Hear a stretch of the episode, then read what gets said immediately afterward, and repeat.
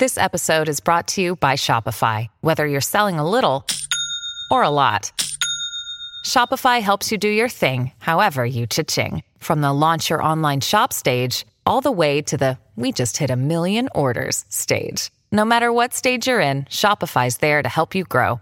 Sign up for a $1 per month trial period at shopify.com slash special offer, all lowercase.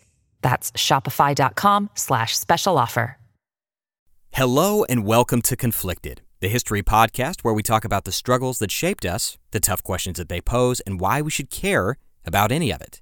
Conflicted is a member of the Evergreen Podcast Network, and as always, I'm your host, Zach Cornwell. Today's episode is taking us to a historical era that I will never stop being fascinated with the Cold War. On this show, we've actually tackled several Cold War topics. We've looked at the American War in Vietnam, specifically the pattern of disillusionment and atrocity that culminated in the infamous My Lai massacre of 1968. We've also dissected the wars that raged between the nation of Israel and its Arab neighbors in the late 60s and early 70s, specifically the Six Day War of 1967 and the Yom Kippur War of 1973. But today, we're going to be looking at a conflict that arguably served as the death knell for not only the Cold War, but one of its principal antagonists, Soviet Russia. Today, we're going to be examining the Soviet invasion of Afghanistan. Now, in America, we are very, very familiar with the country of Afghanistan, at least on a surface level. The U.S. military has been fighting, killing, and dying there for more than two decades. And only very recently have we officially extricated ourselves from the so called Forever War. But while the word Afghanistan has become kind of a grim wallpaper in our foreign policy over the last 20 years, there's really not a widespread understanding of how this backwater tribal nation made its debut on the world stage. For many Americans, Afghanistan entered our common lexicon when a handful of committed, capable, and well funded terrorists crashed some planes into the Pentagon and the World Trade Center. But those towers were just the final two dominoes in a very old, very complicated historical Rube Goldberg machine, a chain of events that had been triggered back in the late 70s. Of course, some would say it goes even further back. But I want to set expectations. Now, this is not an American story. There are Americans in it, quite a few actually, but I want to resist the temptation of making it about my own country. This story is not about us. In reality, it is a Soviet story, an Afghan story, a Pakistani story. It's a story that belongs to millions of ordinary, flesh and blood people who found themselves thrust into an impossible situation. Now, there is admittedly an inherent problem in examining a topic that took place within living memory, and that problem is that no one is ever going to be happy with the end result. It's too fresh, it's too raw, even if it took place 30 to 40 years ago. People have skin in the game, right?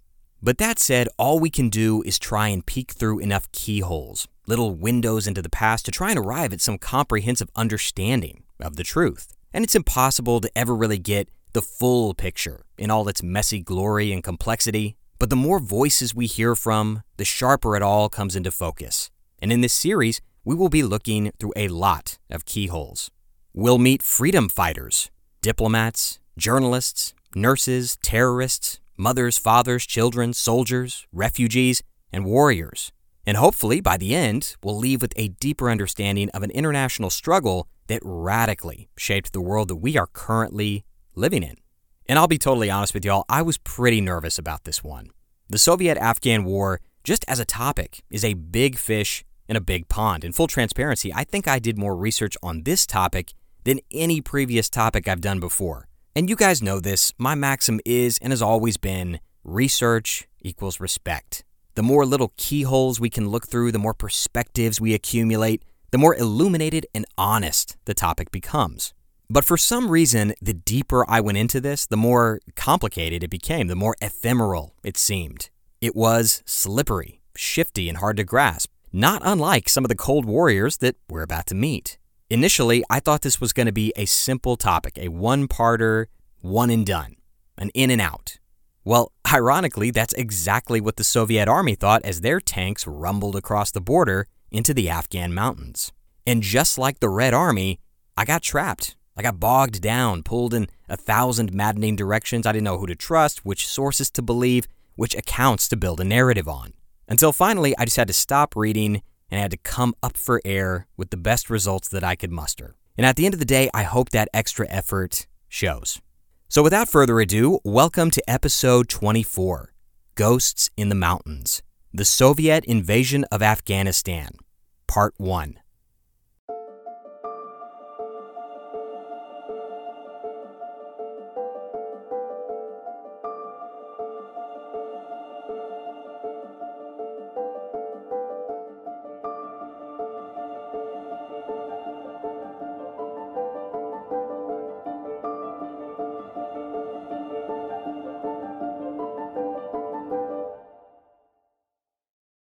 If you were a Western journalist trying to sneak into Afghanistan in the early 1980s to cover the Soviet invasion, there was really only one place to go, and that was a little town called Peshawar.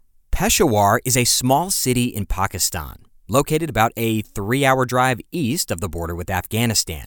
And Peshawar literally means frontier town, and that implies a certain remoteness, a kind of sleepy insignificance. And in other times and other eras, Peshawar had been just another sleepy tribal hamlet, a rundown colonial outpost. But in the early 1980s, during the Soviet Afghan War, Peshawar was a white hot flashpoint in Cold War politics, the very center of a clandestine struggle between multiple world powers, intelligence services, arms dealers, and guerrilla militias. It was a hive of danger and competing ideologies where money changed hands and people changed allegiances just as often. As people who were there at the time tell it, there's kind of a Wild West feel surrounding Peshawar in the 80s, like some kind of Cold War Dodge City or Deadwood. At this time, in this part of the world, walking through a city like Peshawar felt like watching modernity and antiquity slam into one another. Horse drawn carriages rattled down dirt roads while Japanese televisions blared American pop music in the background. Swiss hippies and German tourists wandered through bazaars alongside Afghan tribesmen who had never seen a camera before in their entire life. Vendors sold delicious kebabs and rice dishes in the stalls, while billion dollar batches of heroin were being made in the hills surrounding the city. One wrong look at a Pakistani police captain, and you might be thrown into a jail cell that you never came out of. In short, Peshawar was a scary place to be. But the journalists came anyway. They came from Great Britain. They came from America, from France, Canada, all over the Western world. And they came for a variety of reasons. Some were idealists, looking to shine light on an ugly war and its subsequent refugee crisis. Some were just, as Robert D. Kaplan puts it, quote, war freaks who weren't satisfied unless they were in danger or physical distress. End quote. But they were all there for one very specific reason to cross the border into Afghanistan and cover the war raging on the other side. Now, getting into Afghanistan during the Soviet occupation was not as simple as driving through a checkpoint and flashing your passport. You couldn't just walk into Afghanistan. Not if you wanted to stay alive anyway. Pakistan's government had forbidden all journalists from entering Afghanistan and the Soviet army would absolutely never let a Western reporter tag along in their outfits, so the only way to get in was to sneak in. And the only way to sneak in was to make contact with the Mujahideen. Now, you may have heard that word before Mujahideen. You may have not. Either way, that's okay. We're going to learn so much about the Mujahideen over the course of this series that you're going to be able to spell it on command and impress all your friends. The Mujahideen have been called many things rebels, guerrillas, terrorists, freedom fighters. But for now, let's just call them what they called themselves. Mujahideen literally means holy warriors, and they were the tribal resistance fighting against the invading Soviets. If the Red Army was a giant bear, the Mujahideen were the mosquitoes, trying to slowly drain it of blood, one drop, one bite at a time, until the great beast dropped dead and left their country. And if you were a journalist who wanted to cover the war, if you wanted to learn exactly what was going on inside Afghanistan, you had to make contact with the Mujahideen. You had to ask them, beg them, convince them to take you back inside their war zone with them. Peshawar, the frontier town, was the place that people came to get in touch with the Mujahideen and their intermediaries. As you can imagine, this was not an easy or safe process. Sometimes you'd hand money to someone who you never saw again. Sometimes you'd get in touch with the right people only to be told that they didn't trust you. and they refused to take you. But for the lucky few, or unlucky, depending on your point of view, for a handful, the Mujahideen said, Yes, we'll take you. You can travel with us and tell our story. In his book Soldiers of God, journalist Robert D. Kaplan, who spent time with the Mujahideen himself, describes what it was like to do some of this stuff. Quote, Reporters permanently covering the Afghan war were tied to a wheel of psychological torture that never stopped turning. First, there was the boredom and insecurity of waiting in Peshawar for the trip inside to materialize, something that didn't always happen. And when it did, it was often weeks later than the Mujahideen had promised. Then there was the attack of fear and dread when you suddenly found out, usually the night before departure, where exactly you would be going, and that it was too late to back out. Finally came the loneliness, physical torment, and pure wonder of the trip itself. End quote. Another journalist who covered the war, a Brit named Peregrine Hodson, was also allowed to go into Afghanistan with the Mujahideen. And beforehand, one of these Afghan warriors took him aside and warned him what he was in for. It would not be an easy journey, the warrior told Hodson. Quote, You will cross mountains and rivers and places where there is no water. In some parts, the Russians have put mines in the roads. Be careful where you place your feet. The Russians try to stop the Mujahideen from bringing weapons into the country. They have machines with which they can see in the dark, and sometimes they attack at night. During the day, they look for Mujahideen with helicopters, and if they see anyone, they shoot them with rockets. For the first two or three days, you will travel 18 to 20 hours a day. Even if you are very tired, you must go on. No one will wait for you. The food will be very simple rice, bread, and tea, not like the food you eat here, which is good. While you are here, you must eat as much as you can because you will need your strength later. End quote. When Hodson's face turned pale, the man smiled and tried to reassure him. Quote, Don't worry. Everyone is afraid sometimes, but trust in God. He will be with you. End quote. Journalists like Hodson and Kaplan were given new names for their journey, names like Abdul and Baybar. They were given Afghan clothes, supplies, even weapons. And once they were ready, they made the trek across the border into Afghanistan. It was, for most of them, an eerie feeling, stepping into a war zone, going into a harsh countryside with men whose way of life had barely changed in almost 500 years. For journalists, covering the war in Afghanistan was like entering a black hole. You crossed the event horizon beyond the view of public attention. And the only way anyone would learn about what happened to you on the inside was if you happened to survive and make it back. In his book, Kaplan describes the feeling of leaving Pakistan behind and entering Afghanistan for the first time. Quote, Beyond those fields, where the landscape lost its watery terracotta glow and was replaced by a mass of corrugated pie crust hills, whose scarred, cindery gradients warned of heat and cold and all other means of physical discomfort. That was where the war was. And to understand who the Mujahideen really were, you had to go there. End quote. Luckily, you and I do not need to sneak into Afghanistan to understand the Soviet Afghan War. We have the luxury of several decades worth of accounts, historiography, and analysis, but we do need to go back in time a little bit to understand why Soviet Russia, one of the greatest superpowers the world has ever seen, invaded a tiny country in the middle of nowhere and lost. We need to turn back the clock. How had it all began and why? What were the Mujahideen even fighting for? What were the Soviets fighting for? We need to get a little context. Well, to be honest, a lot of context. First, let's get the basics out of the way. Where the hell is Afghanistan anyway? And that's a pretty straightforward question, but it's one that a lot of people could not answer with much specificity. You'll often hear people say dismissively that Afghanistan is in the middle of nowhere. But a better way to describe it, I think, is that it's on the way to everywhere. Some historians have compared it to a roundabout, a crossroads of empires, Afghanistan is situated more or less at the dead center of the Eurasian continent. It's squished between a bunch of very important places and very influential countries. It's about the size of Texas. So, to get the lay of the land, imagine yourself standing on the highest mountain peak in Afghanistan and turning to face each cardinal direction one at a time. To the north is Russia, at this time the Soviet Union. To the south is Pakistan and India. To the west is Iran. And to the east is China. Think of Afghanistan kind of like a hallway or a corridor filled with doors. You take this door to China, this door to India, this door to Iran, and so on and so forth. It's an airlock that you have to pass through to get to your destination. You'll often hear the old cliche about Afghanistan that it has never been conquered.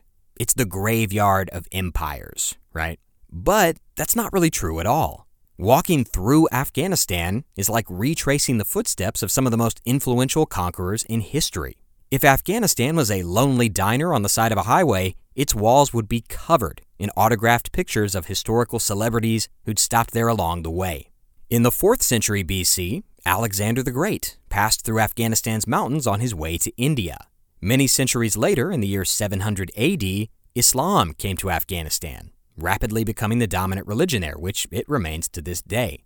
Genghis Khan passed through it in the 13th century, leaving his trademark brand of death and desolation. Then, later in the 16th century, the Turkic conqueror Babur took his army through the mountains and went on to found the Mughal Empire down in India. We talked a little bit about the Mughal Empire in the last episode, The Curse of the Koh-i-Noor. Emperor Babur himself was especially entranced with Afghanistan's beauty. He said it possessed, quote, the most pleasing climate in the world. Within a day's ride, it is possible to reach a place where the snow never falls. But within two hours, one can go where the snows never melt. End quote. In the 17th and 18th centuries, as European colonialism spread throughout the world, Afghanistan became an important buffer zone between the British and Imperial Russian spheres of influence. And for most of its history, Afghanistan was never really a unified country. Not really. In many ways, it still isn't. And it has maintained this independence and autonomy by being shapeless, hard to grasp, and harder to subjugate. It was a patchwork, a quilt of countless tribes, ethnicities, and languages, all living in a fragile balance of peace and trade, with the occasional blood feuds and spats. There were local kings who ruled from population centers and let the rural areas kind of do their own thing. As Steve Coll writes, quote, "The country staggered into the 20th century in peaceful but impoverished isolation, ruled by a succession of cautious kings in Kabul who increasingly relied on outside aid to govern and whose writ in the provinces was weak." The truth is, Afghanistan had always been important to global politics in a peripheral sense, but in the mid 20th century, things begin to change, and they change very quickly. When the dust settled after the global cataclysm that was World War II, a new status quo immediately emerged from the rubble.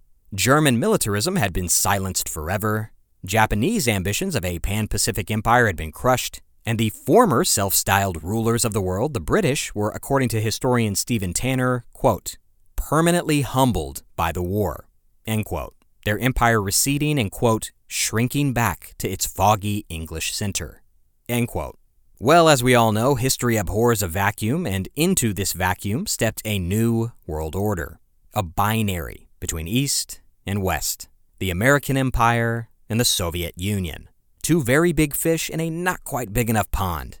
And I won't belabor the basics of the Cold War, we've, we've covered this before, but essentially each side, the Soviets and the Americans, each lived in a paranoid state of existential terror that the other side was going to take over the world and end their way of life. Americans feared communism and autocracy, and the Soviets feared the chaos and instability of Western style capitalism. Obviously, it's a lot more complicated than that, but the point is the world suddenly becomes a very big chessboard, a zero sum game.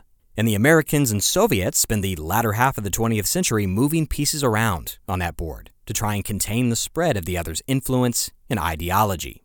And wouldn't you know it, one of those squares on this chessboard happens to be a little backwater country called Afghanistan. So that begs the question why would the Soviet Union or America be interested in Afghanistan at all? Well, the answer, more or less, boils down to geography. As we mentioned earlier, during the Cold War, Afghanistan was situated directly beneath the Soviet Union's southern flank its quote, soft underbelly, as some historians occasionally will call it. Today, if you were to walk north from Afghanistan, although I wouldn't recommend it, you'd pass through independent nations that border the Caspian Sea, like Turkmenistan, Uzbekistan, Kazakhstan, and so on. Well, in the late 1970s, that all belonged to the Soviet Union. So they have this little neighbor right beneath them, a neighbor that they absolutely cannot allow to flip to the United States and become an American client state. By the late 70s, the Soviets have a nightmare scenario clouding their decision making process. They're worried that Afghanistan could become to Russia what Cuba was to the continental United States during the Cuban Missile Crisis, a potential launching point for nuclear warheads right in their backyard. They envisioned, as Stephen Tanner writes, quote, U.S. missile silos carved into the mountains of the Hindu Kush, end quote. A sharp red, white, and blue dagger nicking and pricking at that soft underbelly. Now, in reality, that was all very unlikely. The Americans never had any serious intentions of positioning warheads in Afghanistan and provoking the USSR in that way. But remember, this was the Cold War. The paranoia was like oxygen, it was everywhere, inescapable. People lived it and breathed it. Even as early as the 1950s, the Soviets realized how strategically vital it was for them to be friends with the Afghans. So they say, oh, we're going to be very, very good friends with the Afghans the best friends. And how do you make friends? Well, in the world of international relations, the answer is often money, money, money. The Soviets pour money into Afghanistan. They build roads, they build bridges, they build schools, airports, dams, irrigations, you name it. By 1979, they were spending about a billion dollars a year. And they're building up this country, they're modernizing it, arming its military, making it more indebted to their charity. They're transforming the country Afghanistan into a buffer zone, a bulwark against any aggression from places like Pakistan, Iran, or China. They're strapping armor onto that soft underbelly, right? Ah, but here's where they get into trouble. It wasn't just the landscape that the Soviets were trying to transform. They were trying to terraform the very hearts and minds of the Afghan people. And to put it very plainly, they wanted to turn the people of Afghanistan into good, card carrying communists. Okay, well, how do you do that? Well, the Soviets bring thousands upon thousands of young Afghan military officers and cadets to be educated back in Russia. The KGB, that shadowy, sinister arm of Soviet intelligence that we all know and love, trains and radicalizes these Afghan officers into rabid, uncompromising Marxists, true believers who would go home to their country and spread that ideology to their people. In theory, the Soviets were planting a seed of communism in Afghanistan that they believed would blossom into a beautiful red flower. It would start small, they think, but over time it would grow into a robust workers' movement, a real communist nation, another brick in the wall of the Soviet world order. But the problem is, the seed does not blossom, it detonates.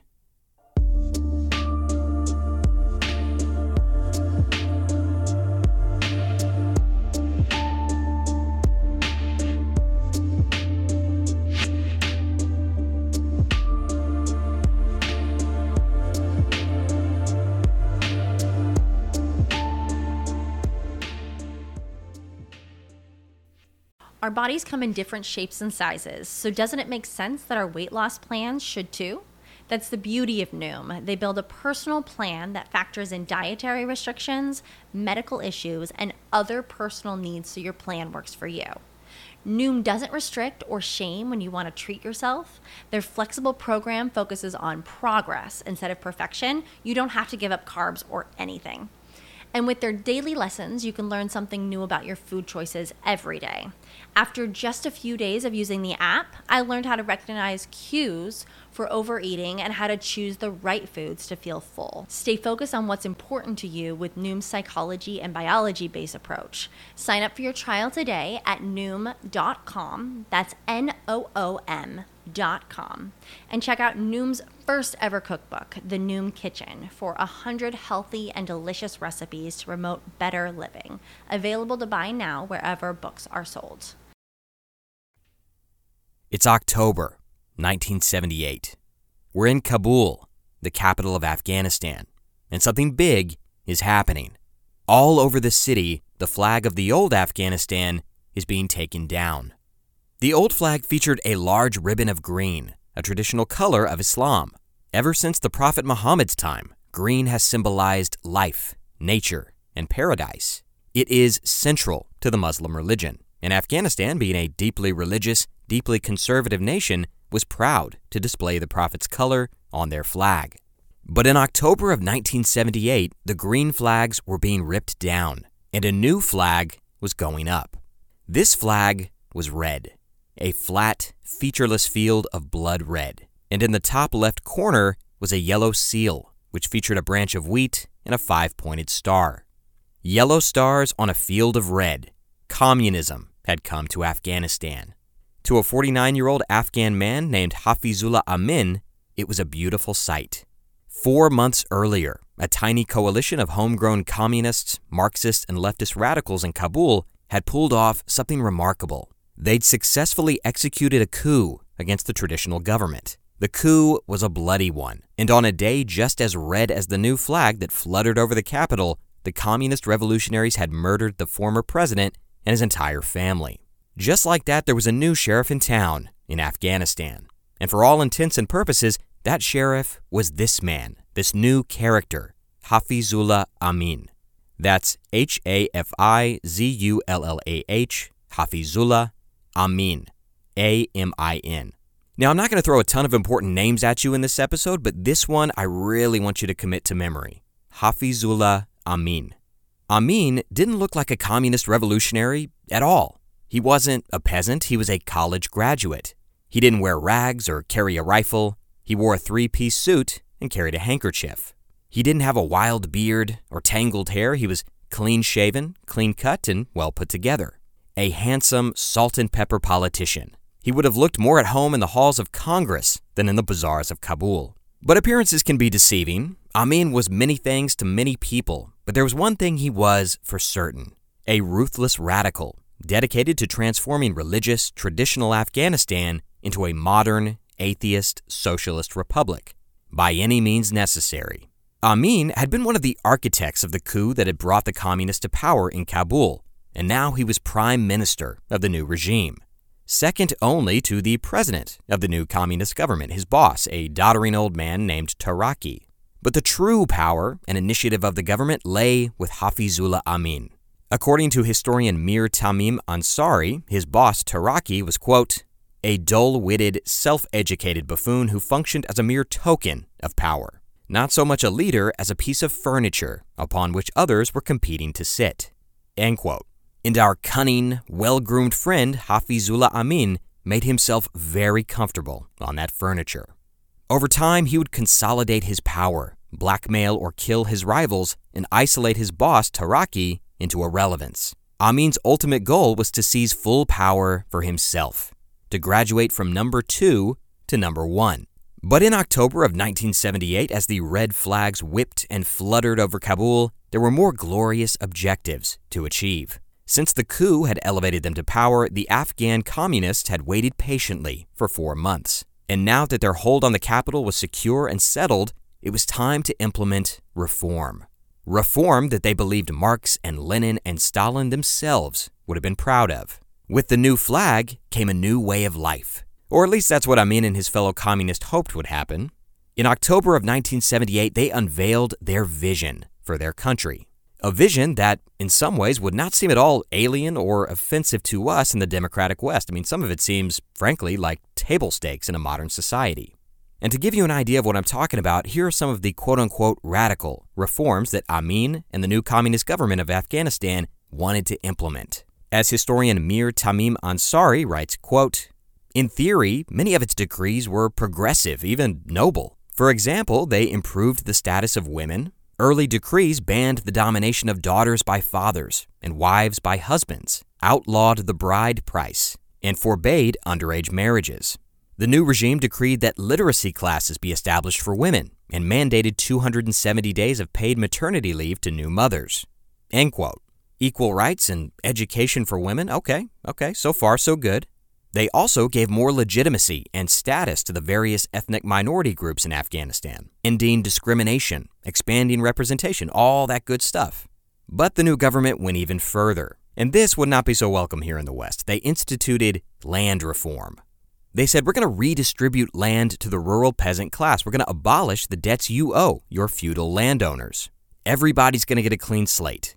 The poor workers who've toiled in the service of tyrannical tribal warlords, well, guess what? You get to own that land now. You can be your own masters, your own boss.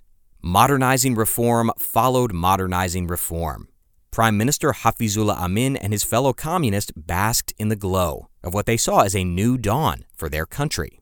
On paper, it all seemed pretty great. In the urban population centers in cities like Kabul, things like women's rights and self determination were not controversial or new at all. In fact, they'd been a fact of life for decades. For little Afghan girls like Injila Ahmadi, who was the youngest daughter of a well to do family in Kabul, the future seemed a boundless well of possibility. In her memoir about her childhood in Afghanistan, Injila shares a memory about her mother. Quote, She taught us about our faith, constantly telling us stories of the Prophet, of the end of the world according to the Quran, and how we were to behave as Muslim women. But she also told us that we were free to have the lives we wanted to have. You don't have to marry if you don't want to, she said to me and my sisters one day. What? My sister Layla said, We, we don't need husbands? No, you don't. You can do things for yourselves. End quote.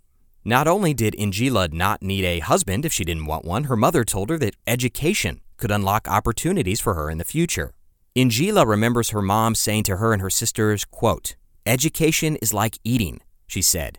If we weren't learning, we weren't growing. End quote.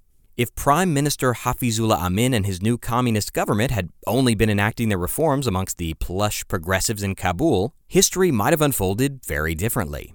But there was another world outside Kabul, the real Afghanistan. Kabul, with its nightclubs, blue jeans, miniskirts, cafes, universities, and progressive ideas about gender roles, was an illusion, a fantasy. It was a tiny little bubble and outside of that bubble was a deeply religious, deeply conservative, deeply traditional rural society that could not have been more different from or more opposed to the world Amin and his fellow communist reformers wanted to create. As a Soviet journalist named Gennady Bokarov mused, quote, To the peasants, the revolutionary government was as remote and incomprehensible as a government on another planet. End quote everything about the new government's reforms deeply offended the sensibilities of the rural Afghan population. Afghanistan was mostly, as historian Rodric Braithwaite describes it, quote, a land of devout and simple Muslims, where disputes between individuals or families or clans and tribes were still settled in the old violent way, where women were still subject to the absolute authority of their menfolk where the writ of the government in Kabul barely ran, and where the idea of national rather than family or local loyalty was barely formed. End quote. Everything about the new world Amin wanted to create seemed tailor made to spit in the old world's face. Take, for example, education and equal rights for women. I mean, that is a no brainer for us, obviously, but a woman's place in traditional, rural Afghan society was, and in some places still is, almost incomprehensible to the modern mind. One Pashtun lawyer, that's the dominant ethnic group in Afghanistan, the Pashtuns, said this quote, Women are the holy of holies in a culture where the men act as the barricades. End quote. Journalist Robert D. Kaplan puts it much more bluntly, writing that in rural Afghanistan, quote, Women simply don't exist. They're not even in the background. They're just not there, said a Pashtun woman who left the northwest frontier to live in New Jersey. End quote. And Kaplan continues later in the chapter, quote, The very existence of women in a Pashtun's life is an intimate secret, sacred to him, but also a source of shame. Women threaten the facade of splendid male isolation that is central to a Pashtun's sense of self. A Pashtun knows women are needed for procreation, but that is an unfortunate and embarrassing fact to him. And if he could change it, he would. In the Arab world and even in Iran, pregnant women are a common sight. Among the Pashtuns, no one ever sees them, for as soon as a woman's womb begins to expand, she is locked away in the house. End quote. That is the reality of rural Afghanistan in 1978. And now, all of a sudden, if you're a rural Pashtun man, a handful of communists with guns from a city you've never been to before in your life are saying that your wives and your sisters and your daughters must leave home every day to go to school for a compulsory socialist, and atheist education, alongside strange men from other families who they do not know. I mean, can you even imagine what they thought? Well, unfortunately, we do not have to imagine, because the outraged reaction to these reforms is swift and violent. According to one historian, quote, the revolutionary government decided to introduce co-education in all the schools. Fathers killed daughters who stepped into a room with boys. Young wives who found themselves in classrooms with strange young men had their throats cut by enraged husbands. The authorities in Kabul tried to introduce a communist subbotnik, or a day of voluntary unpaid labor, on a Friday, the most important day of the week for Muslim prayer. Attendance at the mosques plummeted, resulting in riots. End quote.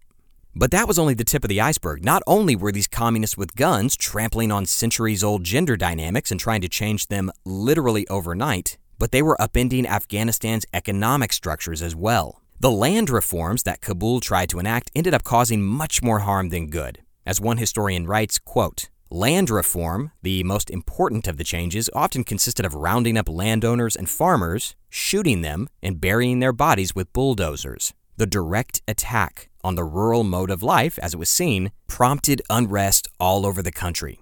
Congratulations, the Kabul communists said to the peasants. You own this land now. But the new quote unquote owners of the land were dirt poor tribal peasants. They didn't have the resources to buy the equipment needed to make a living off their newly acquired land. They had coexisted with these tribal landowners in a complex, delicate system of generational debt, favors, and counterfavors. Without those landowners and their resources, the fields lay untilled and unharvested. And naturally, those villagers starved. For the rural Afghan population, the humiliation was ceaseless. As one historian writes, quote, PDPA members, that's the Afghan Communist Party, committed cardinal social sins, such as intervening in marriage ceremonies, a grave offense in Pashtun culture. Party officials stormed into houses and scolded the local elite in front of their families, violating the Islamic code that prevents guests from glimpsing the household's women. End quote. Bottom line, what this small coalition of Afghan communists back in Kabul wanted to achieve was absolutely, fundamentally incompatible with the vast majority of their country. It was like trying to introduce bad software to an operating system. Like putting an Xbox disc in a PlayStation, it just did not compute. So, rural Afghanistan angrily rejects these reforms. All across the country, riots, demonstrations, disobedience, you name it. Well, back in the capital of Kabul, our pinstriped strongman, Hafizullah Amin, is undeterred. So what? he thought. So what if the vast majority of his country was rejecting his party's ideas like a bad organ transplant? So what if they wanted to cling to what he saw as barbaric, backwards religious traditions? Who cares what they want? Amin thought. He had not watched that beautiful red and yellow flag being raised above Kabul only to suffer the complaints of a few million tribal medievalists. If his countrymen would not change, he would make them change under the barrel of a gun if necessary. As Rodric Braithwaite writes, quote, the new government was nothing if not determined, and when persuasion failed, it used ruthless measures of repression. End quote. Under Amin's direction, the Afghan secret police arrested and detained thousands, imprisoning people indefinitely on the most spurious of charges. And those were the lucky ones. Amin's secret police tortured suspected enemies of the revolution. They conducted summary executions without a second thought. In the countryside, Amin's dutiful troops bombed, burned, and leveled with airstrikes villages who would not comply with the new reforms. Estimates vary, of course, but it's believed anywhere from 20,000 to 50,000 people were murdered in Amin's purges and crackdowns. Back in Moscow, the Soviets were horrified when they cautioned their Afghan friends against brutal methods like this, warning that they would only inflame revolt further. The Afghan communists just threw it back in their faces. As one official said, quote, Lenin taught us to be merciless towards the enemies of the revolution, and millions of people had to be eliminated in order to secure the victory of the October Revolution. End quote. After all, they said, were these not the same kinds of violent methods the Russian communists had used decades earlier to secure their own glorious revolution? Let's not be hypocrites, guys. It's okay when you do it, but it's not okay when we do it. Hafizullah Amin famously kept a portrait of Stalin on his desk. The Man of Steel was one of his heroes, an example to emulate. As Amin beamed on one occasion, quote, Comrade Stalin showed us how to build socialism in a backward country. It's painful to begin with, but afterwards, everything turns out just fine. End quote. As time went on, Prime Minister Amin's methods became more and more brutal, and they began to turn the stomachs of even his staunchest supporters. In one disturbing incident, he had an entire village burned and its inhabitants buried alive. A colleague expressed shock and horror directly to Amin, saying, quote, We carried out the revolution for the people, not to kill them. End quote. In the capital of Kabul, it was clear things were getting worse and worse. It was a change even a five year old girl could detect. As the former refugee Injila Ahmadi Miller remembered, quote, There existed two completely different Afghanistans. The official version was that of a progressive country marching forward into a bright future as a modern nation. My sisters told me of another Afghanistan, of fighting to force the government to stop changing the textbooks in the schools to one that teach atheism and socialism. After the government changed, so did the tone of our meal times. I heard more about the fighting taking place in the countryside and cities to the south. I didn't know what all of this meant or how it would change my life. End quote. The situation in Afghanistan was spinning wildly out of control. If Afghanistan was a tea kettle, it was rattling and squealing and sputtering. The entire world was watching anxiously for what would happen next. The Soviet Union, deeply alarmed by what was happening along their southern flank, tried to rein in their Marxist cousins, but to no avail. These reforms were happening too fast, the Kremlin counseled. Hafizullah Amin and his ilk were delusional, detached from reality. What were they thinking, trying to drag their country's conservative population from 1379 to 1979 overnight? The Afghan communist regime, barely two years old, was beginning to look like a lost cause. The Kremlin concluded, according to Rodric Braithwaite, quote, Afghanistan had not been ripe for a full blown socialist revolution in the first place. The leaders of the new regime were not up to their tasks. They were inexperienced and prone to excess. They were bloodily divided among themselves. They had alienated the Islamic clergy, the party, the army, and the administration by their ruthless repression of real and imagined dissent. And they had pressed ahead too fast with half baked socialist reforms which had backfired among the very people that they were supposed to benefit. End quote. No less a figure than Yuri Andropov, director of the KGB, echoed that sentiment. Quote, It is completely clear to us that Afghanistan is not ready at this time to resolve all the issues it faces through socialism. The economy is backward. The Islamic religion predominates, and nearly all of the rural population is illiterate. We know Lenin's teaching about a revolutionary situation. Whatever situation we are talking about in Afghanistan, it is not that type of situation. End quote. The critical turning point came in October of 1979, almost one year after the green flag had been torn down and the red communist flag had gone up in Kabul. Prime Minister Hafizullah Amin, the well groomed spider whose secret police had put the country through so much pain, decided to take the final violent step towards ultimate political power. As I mentioned earlier, Amin technically had a boss, President Taraki. Well, their personal and professional relationship had been deteriorating as Amin grabbed more and more power for himself. And eventually, Amin decided he didn't need Taraki anymore. Amin had once used a colorful, folksy metaphor to describe their closeness. He said that Taraki was the finger, and he was the fingernail, two parts of the same whole. He used to call his president, quote, the great teacher. Well, on October 8th, 1979, Amin had his great teacher smothered with a pillow. It was like something out of Shakespeare or Caligula's court, and with that climactic killing, Amin had finally graduated from number two to number one. Like that red flag running up the pole, he was on top now. Amin didn't have very long to savor his political victory. The countryside was in full scale revolt. Even Kabul was teetering on chaos. In the mountains, the counter revolutionary guerrillas had begun waging war against Amin's godless government. They were motivated by countless outrages and humiliations, the reforms, the massacres, the repression. These soldiers of God, the Mujahideen, were on the move. Amin had finally become king in a metaphorical sense. He was prime minister, he was president, he had all the power in his hands. But in reality, he was king of a burning building. And whether he could feel it in his gut or not, Hafizullah Amin's days were numbered. Because far away in Moscow, the Soviets had already decided that he had to die.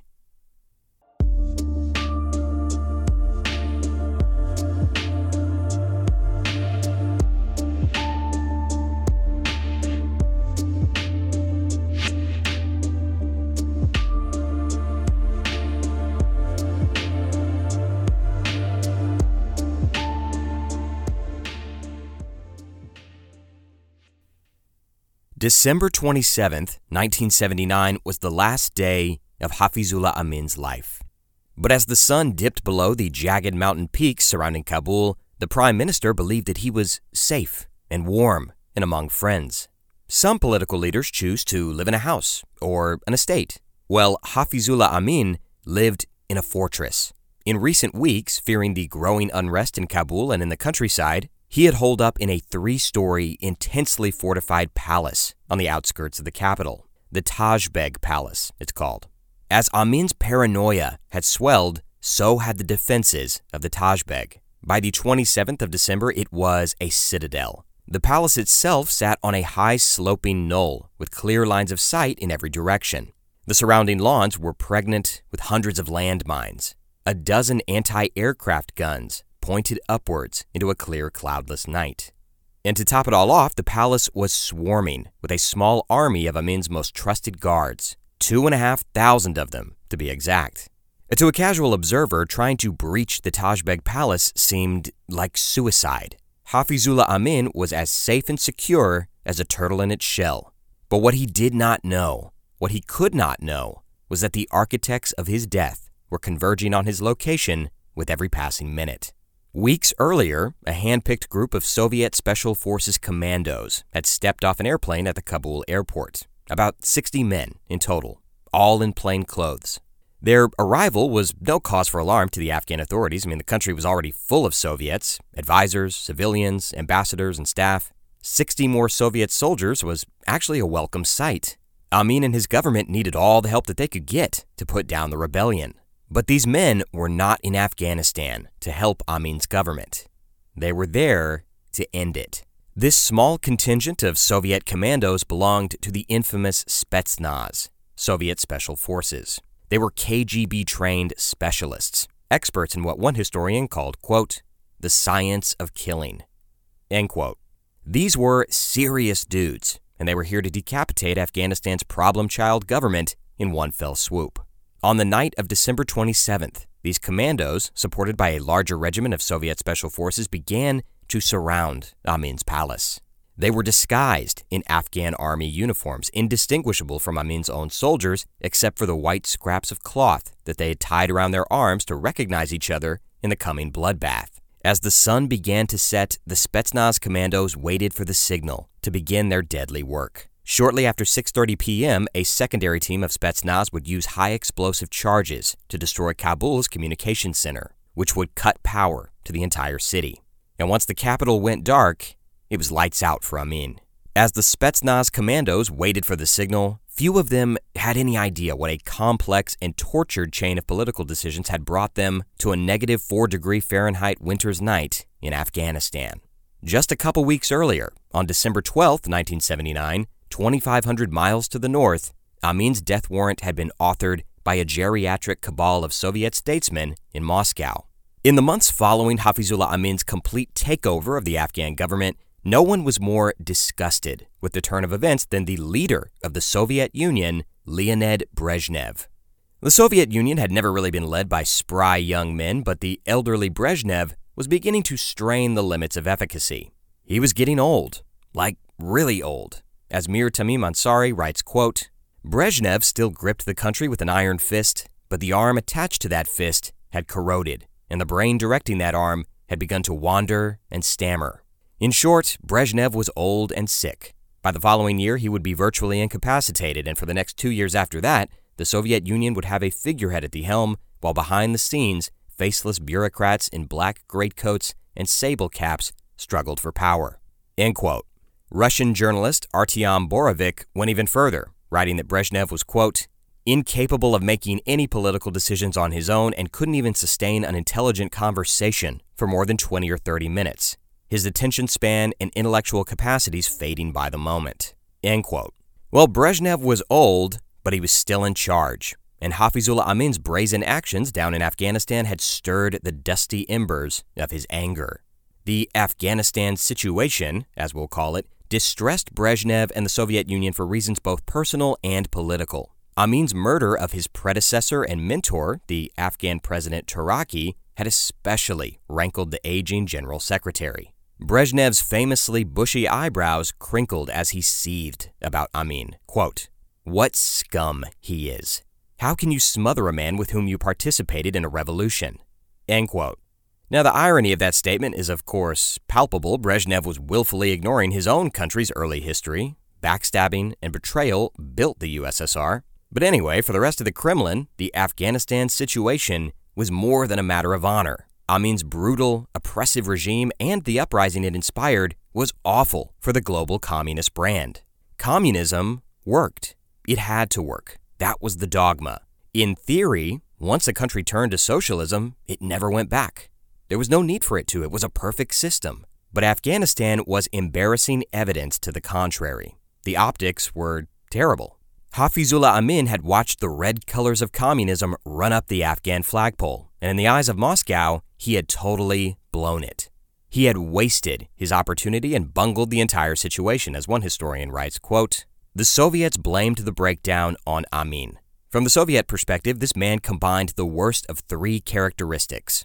First, he was a ruthless bully whose tactics were inciting hatred of communism. Second, he was an incompetent commander who couldn't manage the rebellion he was inciting. And third, he wouldn't take orders. End quote. Not only was Amin unstable and disobedient, there were even unsubstantiated rumors that he was a CIA asset. In his youth, Amin had studied in America, and there were suspicions that he had cultivated ties with America's intelligence community while he was there. It was all paranoid gossip in the end, but the Soviets were genuinely concerned that Amin might kick them to the curb and cut a deal with the Americans. In short, Moscow wanted a puppet in Afghanistan, someone pliable, a good little brother who did what he was told. Well, Amin was none of those things. He was intelligent, independent, vain, cruel, paranoid, and ambitious. What good, the Soviets thought, was a puppet that pulls and tugs at its own strings? What happens when Pinocchio wakes up and wants to become a real boy? Well, on December 12, 1979, Brezhnev and his inner circle decided to cut the strings and replace the puppet. Amin had to die. That was clear. But what would come afterwards? The Soviets knew that killing Amin would plunge the country into even deeper chaos. The beehive was already buzzing, and killing the president would be like hitting that beehive with a baseball bat. The Soviet military, the Red Army, would need to go into Afghanistan to maintain stability and control. After a brief transitional period, the Afghan army, under the direction of a new Soviet approved president, could suppress the Mujahideen, quell the uprising, and bring order to the country themselves. If they didn't, the local Islamic uprising against communism could trigger a chain reaction in other areas of the Soviet Empire, where the millions of Muslims living there might rise up in revolt as well. So, the Soviets began sleepwalking towards one inevitable course of action a full scale invasion of Afghanistan. But it wouldn't be forever, they said. The Soviets just needed to pop in real quick, just for a second, just to stabilize things. Then they'd be out in six months. Mission accomplished. If you're an American listening to all this, it probably sounds painfully, tragically familiar. Well, hindsight is 2020, and the Russians did not have a crystal ball. Invasion started to seem more and more like the best worst option available. In the hallowed halls of the Kremlin, there was a fierce debate over whether the Red Army should invade Afghanistan to remove Amin and prop up a new regime. Lots of people knew that this was a bad idea from the jump. The skeptics believed, according to Rodric Braithwaite, quote, the Afghan problem had to be settled by political means. The Afghans had never tolerated the presence of foreigners on their soil the Soviet troops would probably be drawn into military operations whether they liked it or not. End quote. Braithwaite continues, saying that the anti war faction within the Kremlin foresaw, quote, all the disadvantages of forceful intervention, bloody involvement in a ferocious civil war, a huge expenditure of blood and treasure, and international pariahdom. End quote. Even the Soviet military protested. This was a very bad idea, they said. Have we learned nothing from watching the Americans bleed themselves dry in Vietnam? We literally just watched that happen, and now we're going to do the exact same thing? But the generals were chastised and ignored, accused of meddling in political policy, as one party official sneered at them, quote, Are generals now making policy in the Soviet Union? Your task is to plan specific operations and to carry out your orders. End quote. The KGB and its leader, Yuri Andropov, also sharply disagreed with the Doves. Maintaining control in Afghanistan was critical, they argued. As Andropov told the Politburo, quote, We will be labeled as an aggressor, but in spite of that, under no circumstances can we lose Afghanistan. End quote. Above all, the Soviet leader Leonid Brezhnev was worried about what it would mean for his personal and political reputation if they didn't invade Afghanistan and prop up its wobbly socialist regime. Quote, What will they say in other countries? Is it possible to believe the word of Brezhnev if all his assurances of support and protection remain mere words? End quote. So, on December 12, 1979, a dozen members of senior Soviet leadership signed their names to a document approving the invasion of Afghanistan. Brezhnev, having rationalized the decision to himself and his loyal circle of elderly compatriots, gloated. Soon, that mad dog Hafizullah Amin would be dead. A new, more compliant successor would be in place, and the fanatic, primitive Mujahideen would be crushed. As Brezhnev assured himself and others, quote, it will all be over in three to four weeks. End quote. When we think of political assassinations, we tend to picture clockwork competency. Scary men in tailored suits carrying out perfectly executed plans. Cold blooded John Wick types and sinister secret agents sticking needles into unsuspecting necks. But that's not really how it works, right? That's not the real world. Killing important people is very hard especially when they're surrounded by minefields, anti aircraft guns, and 2,000 armed guards. In the weeks leading up to Christmas 1979, the Soviets tried to kill Hafizullah Amin in a variety of sneaky ways. Unfortunately, through a series of mishaps and miscommunication, it starts to become a Cold War comedy of errors. First, they tried using a KGB sniper to take out Amin on his way to work, but his routine was changed at the last minute, so that plan had to be abandoned. There are some accounts that even say that the sniper took a shot and missed. Either way, it was a bust. Next, the Soviets try poisoning him. KGB agents disguised as cooks mix poison into a glass of Coca Cola that was served to Amin. He drinks it, gulps it down, and nothing happens. The carbonation in the beverage had somehow rendered the poison inert. In the most absurd part of all of this, as Amin is walking past snipers' crosshairs and gulping down harmless poison, he has no clue that the Soviets want him dead. In fact, he was practically begging the Soviets to bring troops into the country and help him put down the uprisings in the countryside. He thinks his relationship with Moscow is great. They need me, he thinks. A few weeks later, the KGB tries poisoning him again. They sneak a toxin into a bowl of soup, which he promptly devours. And this time, it works. Amin slips into a coma. He's on death's door. In a matter of hours, his heart would stop and the KGB could claim that they'd fixed the problem without firing a single shot. But the comedy of errors was in full swing. A pair of Soviet medics who were not privy to the assassination plot rush to the scene and perform urgent medical care on Amin, which saves his life. They probably thought they'd get a medal. Well, as they say, communication is key, and the various branches of Soviet intelligence were not coordinating with each other. To paraphrase one historian, the left hand had no idea what the right hand was doing. But Amin's fate was sealed regardless. What a bowl of soup could not accomplish, a bullet would do just fine. Around 7 o'clock p.m. on December 27, 1979, Hafizullah Amin was hobbling around his palace with an IV drip in his arm, recovering from what he believed was food poisoning. Suddenly, he hears the distant rat-a-tat of gunfire outside his palace. Then the lights flicker. Then the building shakes as artillery shells slam into the walls. All Amin felt in that moment was confusion, disorientation. His children were screaming, his wives were screaming, his guards were screaming, everyone was screaming. He demands to know what was happening outside. Contact the Soviets, he says. Quote, they will help us. End quote. An advisor tells Amin that, Sir, it's the Russians who are attacking us. They're storming the palace, surrounding the grounds, cutting the phone lines, they're killing everyone. Amin refused to believe it. It didn't make any sense. The Soviets were their comrades, their brothers in Marxist principles. How could they be attacking him? He was scared and confused, and he reacted in a way that scared and confused people often do. He got angry, and he threw an ashtray at the aide who told him the truth. In a daze, Amin wanders through the upper floors of his palace. The gunshots get closer and closer. Grenades are exploding on the staircases below. He hears shouting and curses in Russian. Eventually, the gunfire stops, and men in Afghan army uniforms walk up the stairs and approach Amin. But when he hears their voices, he realizes that they were not his countrymen. These were Soviets, Spetsnaz, and one of these Spetsnaz commandos is holding a picture in his hand, a picture with Amin's face on it. Suddenly, Amin hears a child's voice. It's his son, who rushes towards him and hugs him. Amin looks at the soldiers, and the soldiers look at him. And then they raise their AK 47s. They put several bullets in Amin's chest, with his little son still clinging to him. Then they pull a pin on a grenade and roll it towards his head. No one bothers dragging the little boy to safety.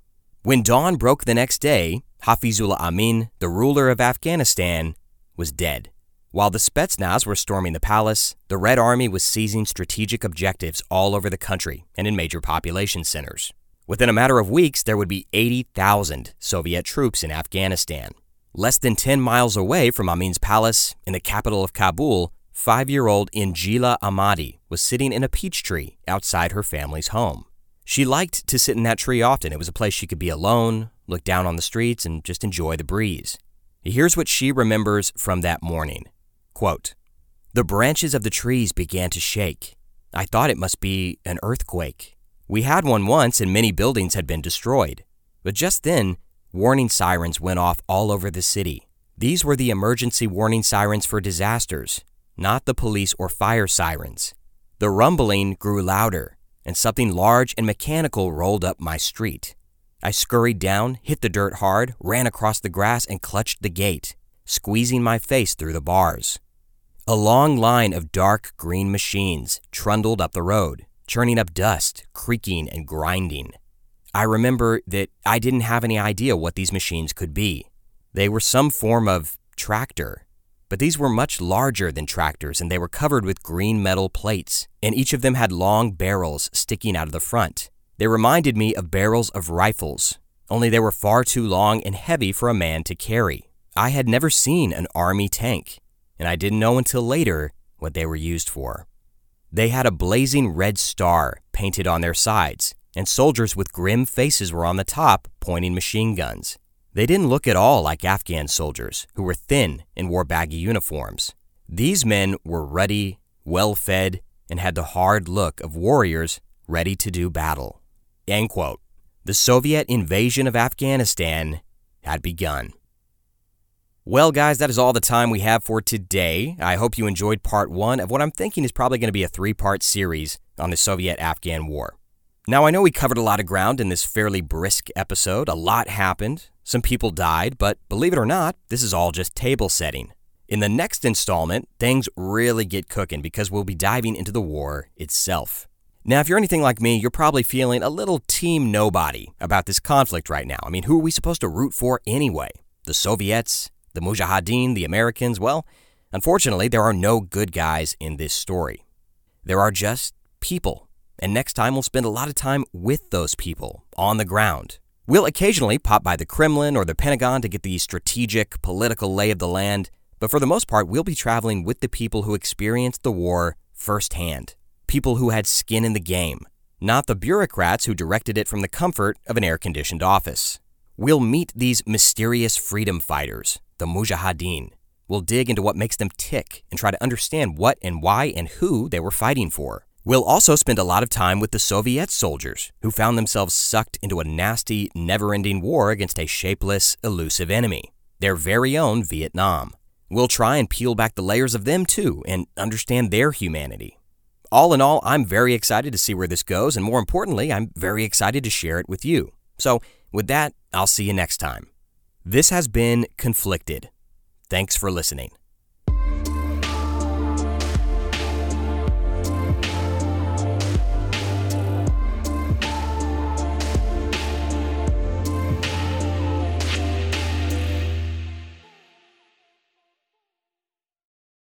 With the Lucky Land slots, you can get lucky just about anywhere. This is your captain speaking. Uh, we've got clear runway and the weather's fine, but we're just going to circle up here a while and uh, get lucky. No, no, nothing like that. It's just these cash prizes add up quick. So I suggest you sit back, keep your tray table upright, and start getting lucky. Play for free at LuckyLandSlots.com. Are you feeling lucky? No purchase necessary. Void where prohibited by law. 18 plus terms and conditions apply. See website for details.